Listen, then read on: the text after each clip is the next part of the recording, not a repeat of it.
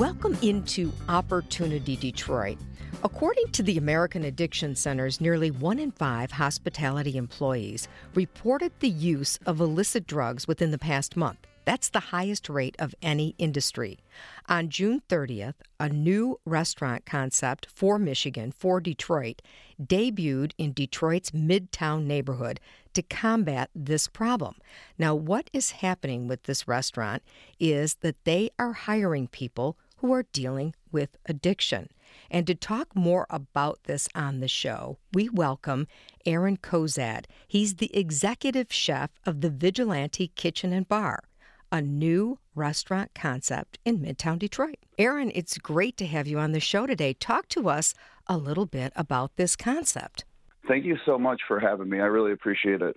Um, so, Vigilante as a concept started about six years ago. Um, I had gotten sober myself, and I was trying to help people in the restaurants that I was working in. I had kind of been around the industry quite a bit. And it being known that I was in recovery, when someone had an issue with addiction, I was often kind of the go to person. So people would come to me. I would try to give them the tools um, and the guidance that had helped me. Um, but I found that it was a little bit difficult in the traditional restaurant setup. Um, so it occurred to me that I would probably have to start my own concept that had this as the driving mission behind it. So you're working with the Michigan based Mission Restaurant Group. Tell us a little bit about that group and your partnership with them. That was really, I think, the key to getting the project off the ground is that Mission had already a core um, driving purpose to provide its employees with a life balance. And so that really fit hand in hand with what I was trying to do. You know, I was focusing on addiction specifically, but they were already providing um, livable wage. They were providing full benefits um, to all full time employees and they were trying to make sure that people weren't working too many hours. Like we have like a rule that you really shouldn't be working more than 40 hours. Um, so that was actually kind of the key. I think someone seeing the purpose I had uh, align with theirs, and they've been great. Um, you know, I think we launched the restaurant very quickly, and I attribute that to mission, its management team, and its great systems that they have in place to support uh, what I'm trying to do. So it's interesting the statistics here. According to the American Addiction Centers, nearly one in five hospitality employees reported the use of illicit drugs within the past month, the highest rate of any industry. That is surprising to me. Why is that, do you think? Yeah, it's. Uh, I think a lot of people aren't aware. Um, you know, when people were saying like, "Do you really want to open a restaurant that's focused on employing people with addiction, uh, my answer was always like, pretty much all restaurants already are. so I was just kind of putting this stuff out on the table, um, trying to help people live a more balanced life and find a path to recovery based on what had worked for me. Um, I think there's a couple factors. Uh, one, it's sort of an alternate lifestyle a restaurant. You know, you have oftentimes you can wake up late, uh, you work late, you get out, That's true. go to the bar. It's kind of creates that sort of atmosphere. Um, also, I think it draws people with a lot of creativity, and I've always found that for some reason, creativity and addiction can often go hand in hand. Um, you know, you see famous musicians all the time, or writers, or artists um, battling their addictions as well. So, I think that could also be a factor just the nature of the mind that's drawn to restaurant work. So let's turn to the restaurant now and how this works. Are all of the employees struggling with some type of addiction issue, Chef? Um, not all of them. I mean, I could make the argument that, you know, most people have some type of coping right. mechanism sure. that they would like to let go of. Um, sometimes that manifests in things like drugs and alcohol, but we also see addiction in all forms. You know, there's gambling addictions or um, food addictions, even right. So, sure. relationship addictions. Um, so, we don't specifically only employ people who are in recovery, um, but we provide the tools to everyone equally. So, people who are battling addiction have the same tools as people who are just trying to let go of things in their life that no longer serve them. Mm, such an interesting concept. So, when somebody comes to work, how do you help them uh, both deal with their personal issues and help them serve your customers? So, we provide uh, tangible tools and guidance as part of full time employment. Um, so, our employees are paid a living wage. Um, they're uh, not required to work more hours than would be normally considered a full schedule um, so that they have lo- time in their life to do these other things that help you balance.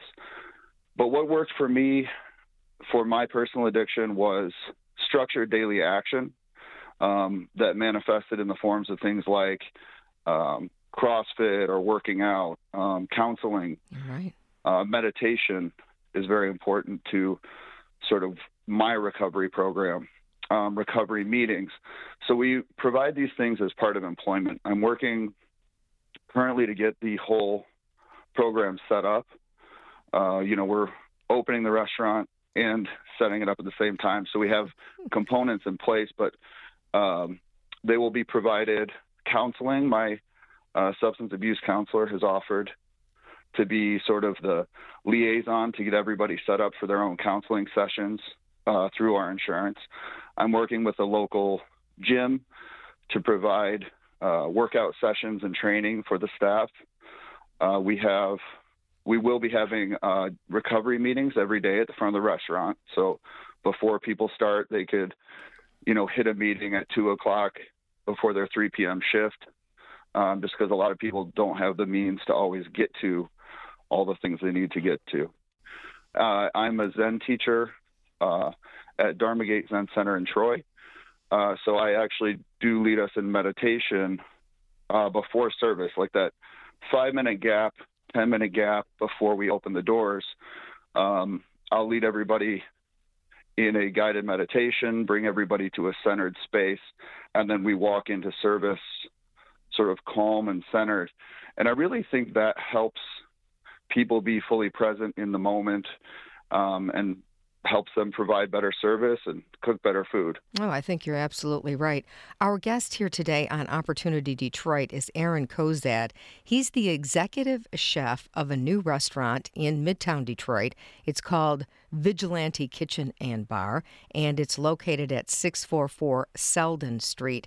And, Chef, how is it going so far? How are your employees doing, and how are your customers doing? So far, it's been great. Um, I couldn't be happier or more grateful for the uh, staff that makes up the whole restaurant from front to back of the house. Everyone's been incredibly receptive to things that, you know, I, I wondered if people would be into just a guided meditation in the middle of their workday, but I'm surprised at how many people actually embraced it fully and, and thank, thank me for doing it. Um, but the staff's been great. Really, probably the smoothest restaurant launch I've ever been a part of, and the response from guests um, has been well, like overwhelmingly positive. Uh, every imagine. table I talk to um, really likes the experiential nature of the restaurant, and I think we're providing really different food and experiences that can kind of set Vigilante apart from maybe what people are used to. Well, let's talk a little bit about some of the, the dishes, some of the popular dishes, and what you're serving at Vigilante Kitchen and Bar. Okay, so the food itself um, is elevated Midwest with Asian influence and classical French roots. Mm, um, great. So, being a classically trained French chef, um, and you know my my last name is actually French, so the roots sort of run true and deep.